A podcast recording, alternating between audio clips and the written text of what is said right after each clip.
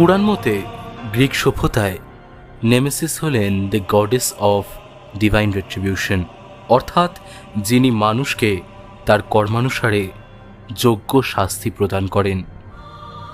জীবনে কিছু সময় আসে যখন আমরা মনুষ্যত্বের বিসর্জন দিয়ে শুধুমাত্র বেঁচে থাকার লড়াইটাই আপন করে নিই।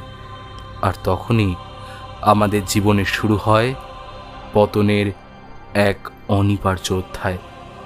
জীবনের এই অন্ধকার পর্বে কি পরিণতি জানতে শুনতে থাকুন আমাদের আজকের গল্প নেমেসিস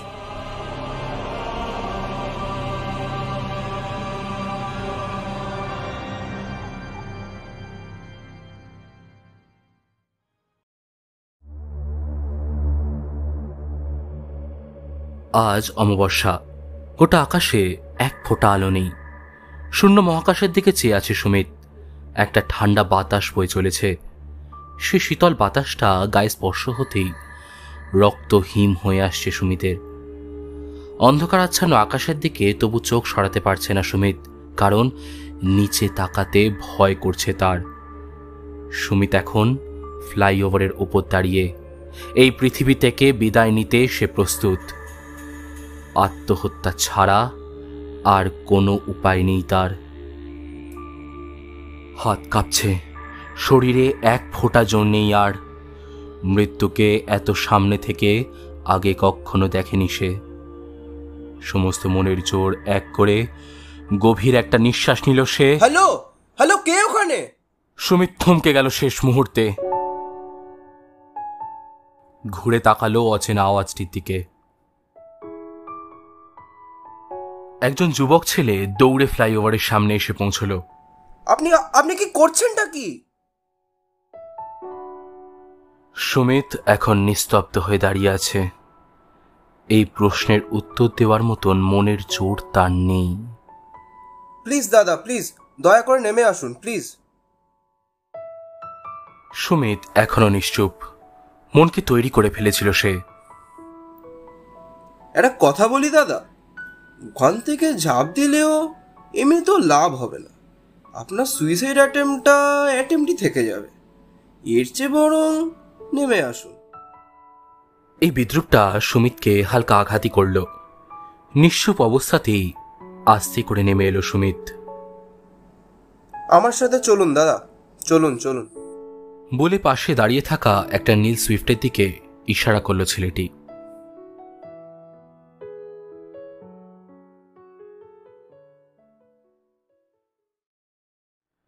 সুমিতকে নিজের বাড়িতে নিয়ে এসছে ছেলেটি। একটি ঘরে কফির কাপ হাতে দুজনেই একটি সোফায় বসল। বেশ কিছুক্ষণ পর কথা বলল ছেলেটি। আমার নাম শুভ। আমি বিরক্ত করতে চাইনি আপনাকে। সত্যি বলতে অন্যের জীবনে খুব একটা নাক গলাই না তবে কাউকে মরতে দেখে তো আর মুখ ফিরিয়ে চলে যাওয়া যায় না। স্পষ্ট কথা বলি, দাদা। আমার জীবনে অগাধ সময়। এরম মাঝরাতে ঘুরে বেড়াচ্ছি দেখে আন্দাজ করছেন আশা করি। এবার কথা বলতে না চাইলে পাশের ঘরে গিয়ে শুয়ে পড়তে পারেন। বা কথা বলতে চাইলে কি হয়েছে সেটা স্বচ্ছন্দে বলতে পারেন। মোটমাট আজ আপনাকে একা ছাড়তে পারব না। সুমিত মাথা নিচু করে বসেছিল এতক্ষণ। কিছুটা হলেও সামলেছে সে নিজেকে। আরও প্রায় দশ মিনিট চুপ করে থাকার পর সুমিত বলল আমার গল্পে বড়ই দুঃখ। কেবলই মানসিক যন্ত্রণার বেশ কিছু মুহূর্ত। এই গল্প শুনতে তোমার ভালো লাগবে না? তোমার গল্প যে কোনো রূপকথা নয় সেটা ক্লাইম্যাক্সে ফ্লাইওভারে ঝাঁপ দেওয়ার সিন দেখি বুঝেছি ভাইয়া। তুমি বলো দাদা আমি শুনছি। বেশ তাহলে বলছি।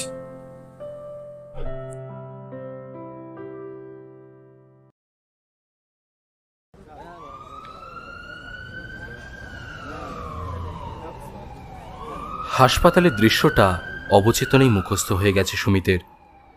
সে ওষুধের গন্ধ, অ্যাম্বুলেন্সের সাইরেন আইসিউ বেডের মনিটরের টানা আওয়াজ। গম্ভীর পরিস্থিতিতে অল্প কান্না, অল্প স্বস্তির নিঃশ্বাস কিছু মুখে হাসি, কারও মনে আতঙ্ক। সুমিতের গতানুগতিকের চিত্রটা এরকমই। সুমিতের বয়স সাতাশ। আইটি সেক্টরে চাকরি করে। বাবা মাকে অনেক ছোটবেলায় হারিয়েছে সে। এক ছোট বোন আছে, অঙ্কিতা। সেই তার সম্বল। গত বছর অঙ্কিতার কিডনিতে ক্যান্সার ধরা পড়ে। এখন বর্তমান অবস্থা খুব একটা ভালো নয়। যেহেতু এটা লাস্ট স্টেজ অনেকটাই স্প্রেড হয়ে গেছে ক্যান্সারটা, আর কিডনিটা সিভিয়ারলি ড্যামেজড হয়েছে। আজ ডাক্তার স্পষ্ট জানিয়ে দিলেন, যদি চার মাসের মধ্যে ট্রান্সপ্লান্টের ব্যবস্থা না হয়, তাহলে আর ভাবতে পারল না সুমিত। হাসপাতাল ছেড়ে রুদ্ধশ্বাসে বেরিয়ে এলো সে। খোলা বাতাসের সান্নিধ্যে এসে একটু হলেও সুস্থ বোধ হলো তার। নিজের মানুষ বলতে খুব একটা কেউ নেই, কেবল লাবণ্য ছাড়া। লাবণ্য সুমিতের খুব ভালো বন্ধু, কলেজেই তাদের আলাপ।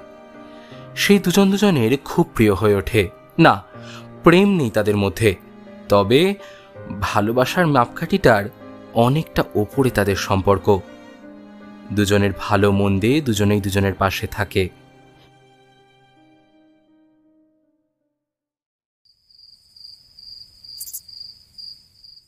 রাত তখন সাড়ে আটটা। বেল পড়ল লাবণ্যর বাড়িতে।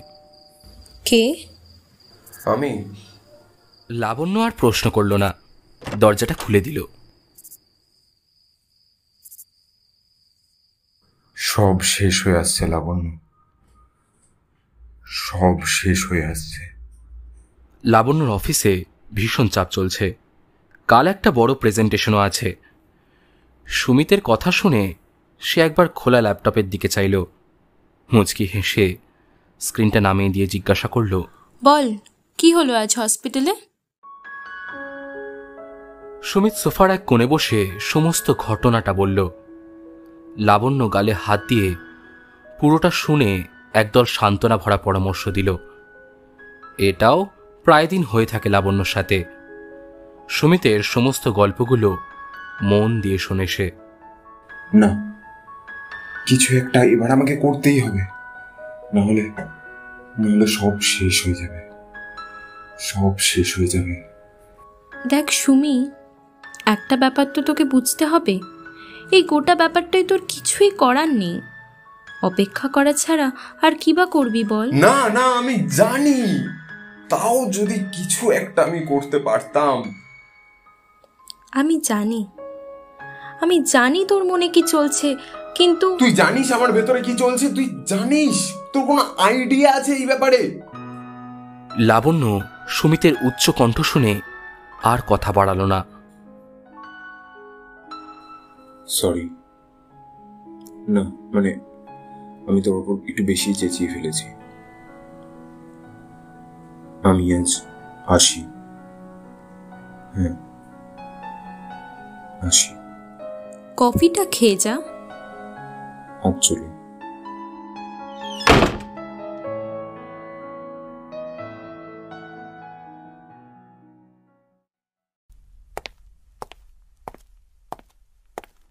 সুমিতের মাথায় হাজার চিন্তা হেঁটে বেড়াচ্ছে।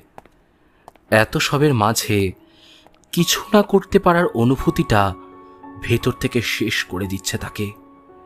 এই দুনিয়ায় আমাদের এমন কিছু পরিস্থিতির সম্মুখীন হতে হয় যার জন্য ভুল পথটাই ঠিক মনে হয়।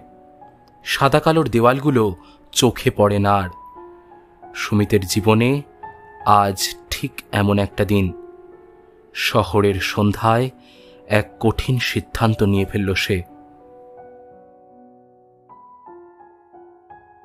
কলেজে পড়াকালীন অনেক রকম মানুষের সাথেই আলাপ হতো সুমিতের।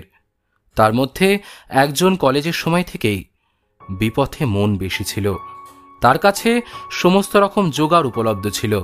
তা সেটা আইনি হোক কিংবা বেআইনি। আর একটু খোঁজখবর নিতে সেই বন্ধুর সাথে দেখা করার ব্যবস্থাটাও হয়ে গেল সুমিতের। কিন্তু কাজটা বেজায় অনৈতিক এবং ভয়ানক বিপজ্জনক। ব্ল্যাক মার্কেটে অর্গানিক সন্ধান। ডোনালিস্টে অঙ্কিতার নাম অনেক পেছনে আছে। তিন মাসের মধ্যে কিছুতেই কিডনি পাওয়া যাবে না। তাই এই রাস্তায় নামতে বাধ্য হয়েছে সুমিত।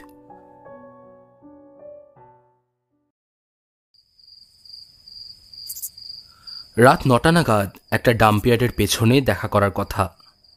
সুমিতকে অবশ্য বেশিক্ষণ অপেক্ষা করতে হয়নি। কিছুক্ষণের মধ্যেই একটা ভ্যানের আলো চোখে পড়ল তার।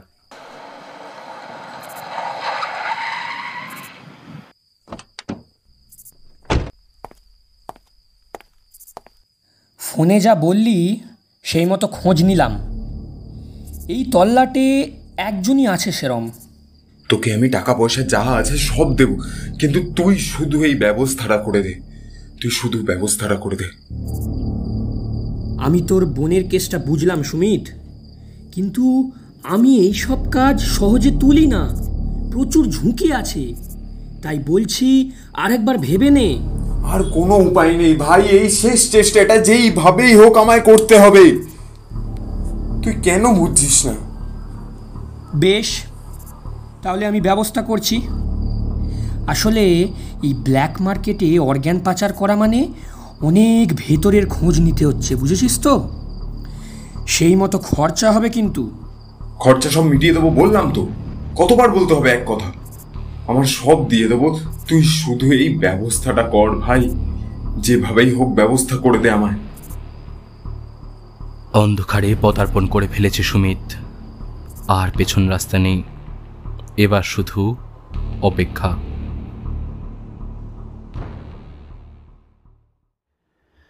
এই ঘটনার পর তিন সপ্তাহ কেটে গেছে।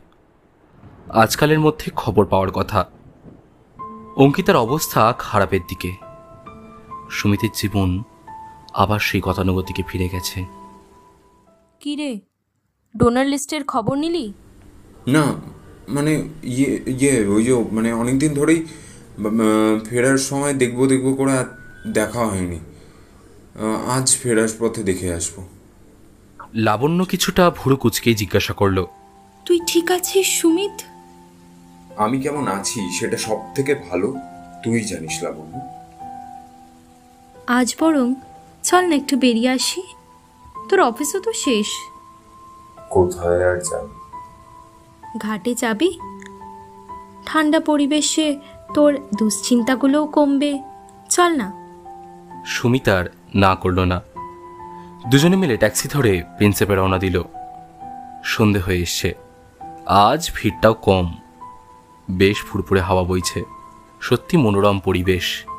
ঘাটের সিঁড়িগুলো ধরে বসল দুজনে। নিজের হাতটা সুমিতের হাতে রাখল লাবণ্য। জানিস মাঝে মাঝে মনে হয় এই সব কিছু ছেড়ে দূরে কোথাও পালিয়ে যাই। এই যে চারিপাশে এত ব্যস্ত লোকজনদের দেখছিস অবিরাম ক্লান্তি নিয়েও ছুটে চলেছে নিজেদের সংগ্রামে। জানিস এরা সবাই অল্প কিছু মুহূর্তের জন্য হলেও হারিয়ে যেতে চায়। আসলে আমরা সবাই চাই। আমার সাথে হারিয়ে যাবি লাবণ্য।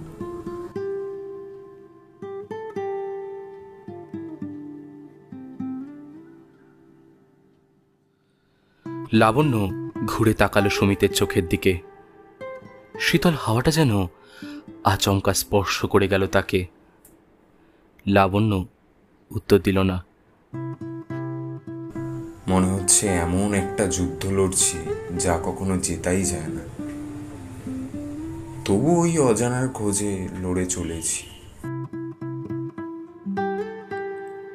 আচ্ছা সুমিত তুই আমার সাথে এতটা সময় কেন কাটাস বলতো? বুশ গার্ডেন বলে আমেরিকাতে একটা জায়গা আছে। সেখানে পঁয়ষট্টি একর জায়গা জুড়ে একটা জিরাফ আর একটা অস্ট্রিচ সম্পূর্ণ একা থাকে। কি আবল তাবল বকছিস তুই? আরে শোন না। এই দুটো জন্তু নিজেদের মতন থাকতে বড্ড ভালোবাসে। তবু এত বড় এলাকায় নিজেদের মতন করে থাকার সব সুযোগ আছে জেনেও এরা দুজন সারাদিন একসাথেই থাকে। সব থেকে বড় কথা হলো ওদের কিন্তু কেউ জোর করে না জানিস? দুটো সম্পূর্ণ আলাদা জন্তু কিন্তু নির্জনতার সঙ্গী হিসেবে একে অপরকেই বেছে নিয়েছে। আমরাও অনেকটা সেই রকমই। কিন্তু তাদের মধ্যে একজন যদি আমার তোকে কিছু বলার আছে লাবণ্য। আমি অনেকদিন ধরেই ভাবছি বলব কিন্তু কিছুতেই আর বলে উঠতে পারছি না। আমি একটা অত্যন্ত ঝুঁকিপূর্ণ কাজ করে ফেলেছি লাবণ্য। ডোনার লিস্টে অঙ্কিতার নাম অনেক পিছনে ছিল জানতাম ওখান থেকে কিছু হবে না। তাই আমি একটা অন্য উপায়ে অর্গান জোগাড় করে ফেলেছি। লাবণ্যর মোহটা এক নিমেষে কেটে গেল। সে আতকে উঠে বলল কি? কি উপায়? কি বলছিস কি তুই? আমাকে একটা শেষ চেষ্টা করতেই হবে। আর ওটাই আমার কাছে একমাত্র সুযোগ। তুই বুঝতে পারছিস কি বলছিস? কি হবে এটা করে ধরা পড়ে গেলে? তোর জীবনটা একদম শেষ হয়ে যাবে। আমি কিচ্ছু জানি না। এটাই উপায়। আর কোনো উপায় নেই আমার কাছে। একটা কথা তোকে তাহলে পরিষ্কার করে বলে দি সুমিত। তুই যদি এটা করিস আমার সাথে তোর এটাই শেষ দেখা। ভালো করে শুনে নে। বোকার মতন কথা বলিস না লাবণ্য। আমার বোন হসপিটালে বেডে শুয়ে রয়েছে। আমার দিকটা তো একটু বোঝ। তুই বুঝে নে, এটা করলে আমার সাথে তোর আর কোনো সম্পর্ক থাকবে।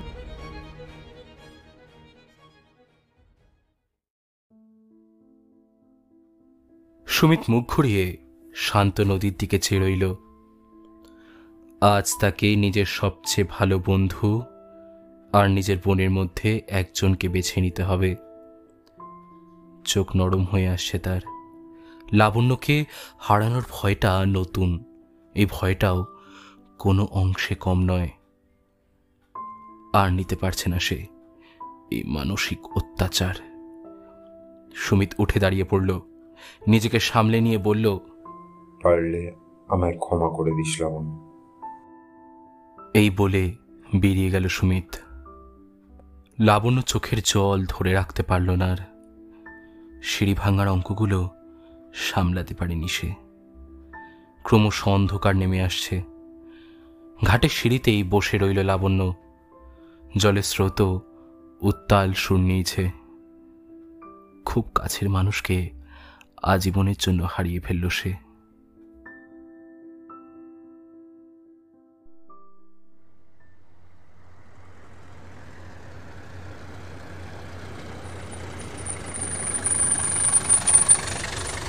হসপিটালে এসে ট্যাক্সি থামল সুমিতের। মনটা ভেঙে পড়েছে তার। তবু শক্ত হয়ে বোনের সাথে দেখা করতে গেছে সে। দাদা তুই এত দেরি করলি? ভিজিটিং আওয়াজ তো প্রায় শেষ। সুমিতের অফিস থেকে ফোন এসছিল। কথা বলতে বলতে ঘরে প্রবেশ করল সে।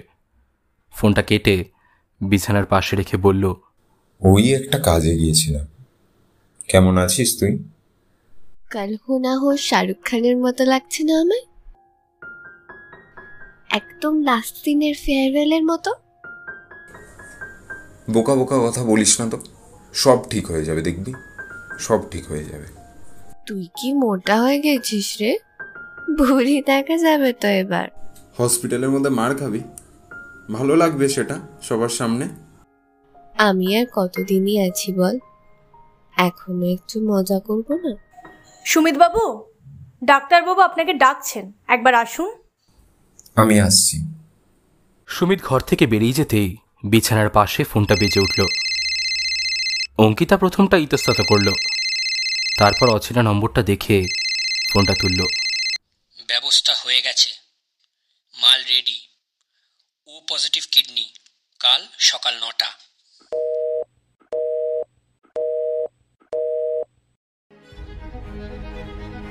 অঙ্কিতার হাত কাঁপছে। হাত অবশ হয়ে আসতে ফোনটা বিছানায় পড়ে গেল। পুরো ব্যাপারটা জলের মতন পরিষ্কার হয়ে গেল তার কাছে। সুমিত ফিরে এলো কিছুক্ষণে।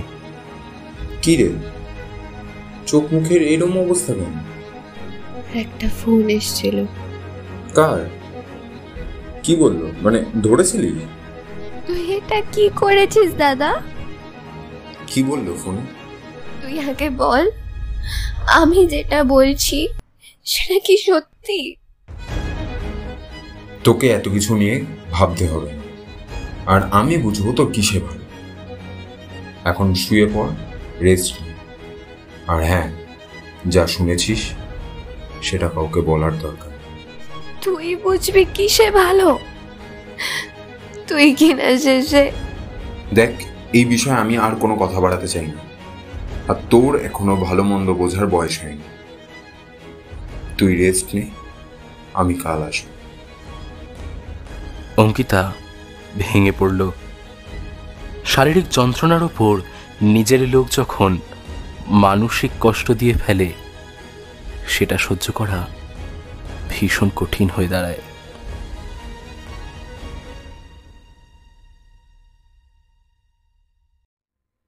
সুমিতের ফোন করে ডিটেলস নেওয়া হয়ে গেছে। সকাল হলেই অঙ্কিতাকে ডিসচার্জ করে ওদের বলা লোকেশনই নিয়ে যেতে হবে ট্রান্সপ্ল্যান্ট করাতে। টাকা পয়সাও সব তৈরি। এবার শুধু সকালের অপেক্ষা। আজ রাতে যে ঘুম হবে না, সেটা নিশ্চিত। সকাল হতেই তৈরি হয়ে বেরিয়ে পড়ল সুমিত। হাসপাতালে পৌঁছল। অঙ্কিতার ওয়ার্ডের দিকে যেতেই এক হৈহট্টগোলের সম্মুখীন হলো সুমিত। ভিড় জমেছে রুমের সামনে। একটু এগিয়ে যেতে ঘরের দরজা বন্ধ দেখল সুমিত। একজন পুলিশের আবির্ভাব হলো হঠাৎ। আপনি সুমিত ব্যানার্জি? হ্যাঁ হ্যাঁ মানে আমার এখানে কি হয়েছে? এখানে হয়েছে হয়েছেটা কি? আপনি একটু এদিকে আসুন। I am really sorry to say আপনার বোন ঘণ্টা দুয়েক আগে সুইসাইড করেছে। সুমিতের সমস্ত জীবনটা থমকে গেল এক নিমিষে। খবরটা মেনে নিতে পারল না সে।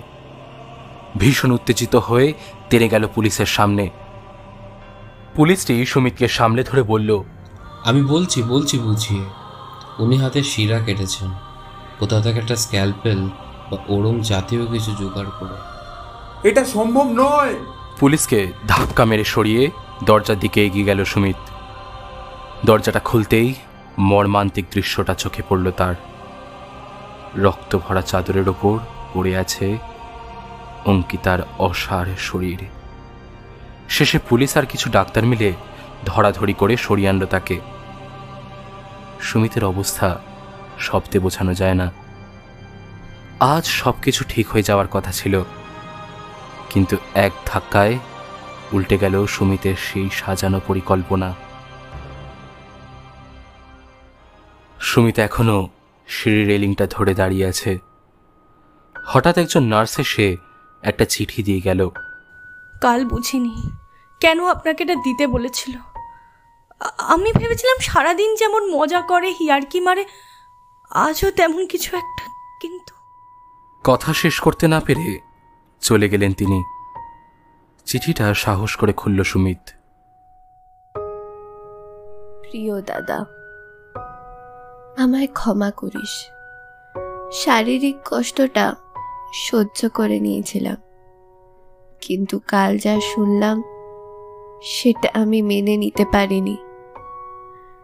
তুই যেটা করতে চলেছিস, সেটা আজ আমায় সাময়িক একটা জীবন দিত হয়তো। কিন্তু এই অপরাধের দায় মাথায় নিয়ে বাঁচতে পারতিস না তুই। কোনো নিরীহ মানুষের অনিচ্ছায় হয়তো এই অর্গান নেওয়া হয়েছে? হয়তো কোনো খুন করে বা অপহরণ? এতগুলো নিরীহ প্রাণের দায় নিয়ে বাঁচা যায় না, দাদা। আমার কি আছে? এমনিতেও এই রোগ আমায় কয়েকদিন পর মেরেই ফেলতো। তাই নিজেকে শেষ করে ফেললাম। মেডিকেল স্কুলে এক বছর পরে এইটুকু জ্ঞান হয়েছিল। ভালো থাকিস, দাদা।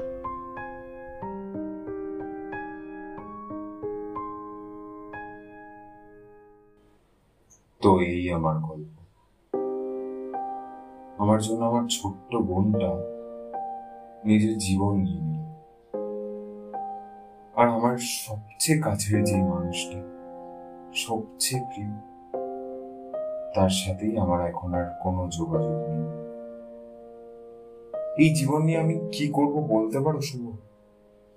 বেঁচে থেকে কি লাভ আমার? আরে বাবা জীবনটা তো আছে। আরেকবার বাঁচা যাবে না হয়।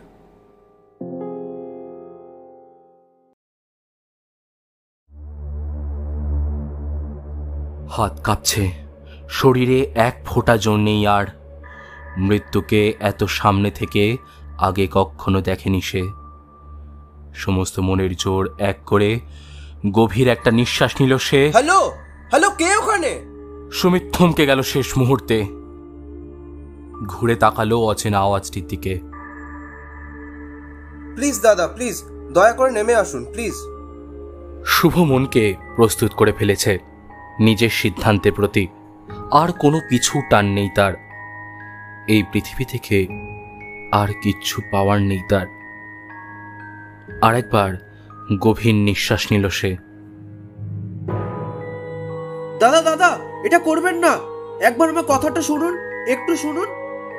সাহস করে একবার নিচে তাকালো সে। সাঁতার জানে না সুমিত। আমি ক্লান্ত প্রাণ এক। চারিদিকে জীবনের সমুদ্র সফেন। আমারে দুদণ্ড শান্তি দিয়েছিল নাটোরের বনলতা সেন।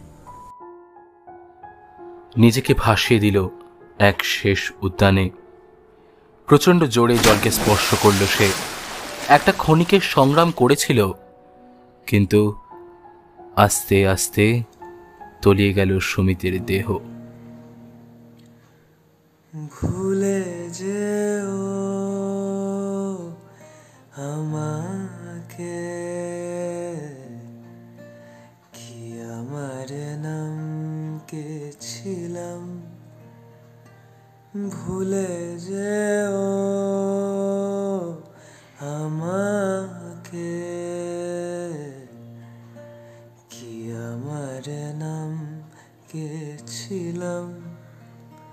যা পেয়েছি না চাইতেই চেয়েও না ক্ষতিপূরণ যা দিয়েছি না চাইতে দিও না তার দাম